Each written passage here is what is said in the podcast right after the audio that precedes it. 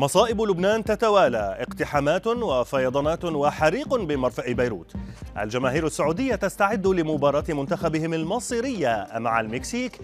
إيرانيون يحتفلون بهزيمة منتخب بلادهم أمام أمريكا في كأس العالم. أبرز أخبار الساعة الأربع والعشرين الماضية في دقيقتين على العربية بودكاست. نبدأ من لبنان حيث شهدت البلاد خلال الساعات الأربع والعشرين الماضية حوادث كبيرة. كان أبرزها الفيضانات التي اجتاحت منطقة كسروان ومدينة جوني الساحلية حيث دخلت المياه عددا من البيوت ودمرت عددا من المركبات. وفي منطقة جبل لبنان اقتحم مودع بنك الاعتماد واحتجز الموظفين مهددا بإحراقه إن لم يحصل على أمواله لعلاج زوجته المريضة بالسرطان فيما اندلع حريق كبير في مستودعات داخل مرفأ بيروت نتيجة اشتعال حاويات تحتوي على إطارات المطاطية وفقا لما ذكرته تقارير محلية.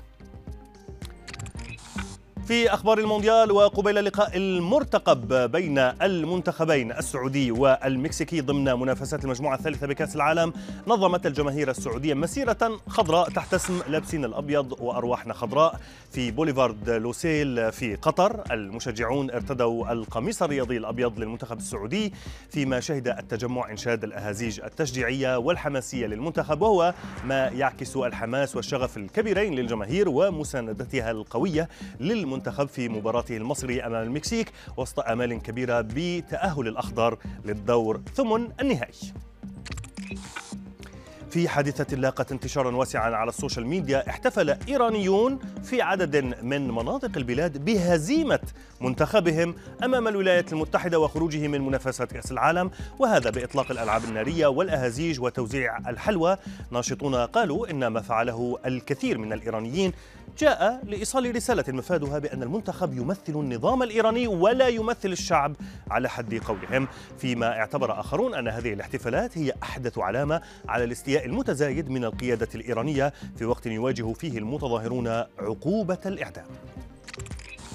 في خطوة وصفت بالتاريخية احتفت الأوساط الطبية بالإعلان عن أول عقار فعال في إبطاء التلف الذي يصيب الدماغ نتيجة الإصابة بمرض ألزهايمر.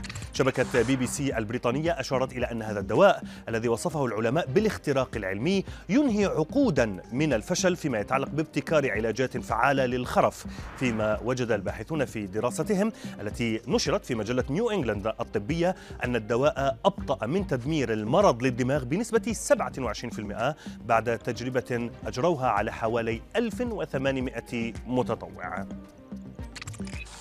وفي خبرنا الأخير تحقق حلم عائلة أمريكية بولاية تكساس بالالتقاء بابنتها المخطوفة منذ أكثر من 51 عاما.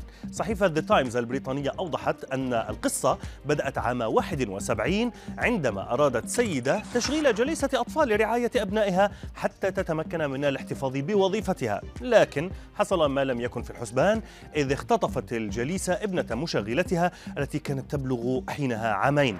لتبدأ رحلة البحث عنها حتى تمكنت عائلتها من العثور عليها عن طريق الفيسبوك ومن ثم إجراء فحوصات الحمض النووي الرسمية التي أظهرت تطابقا مع العائلة.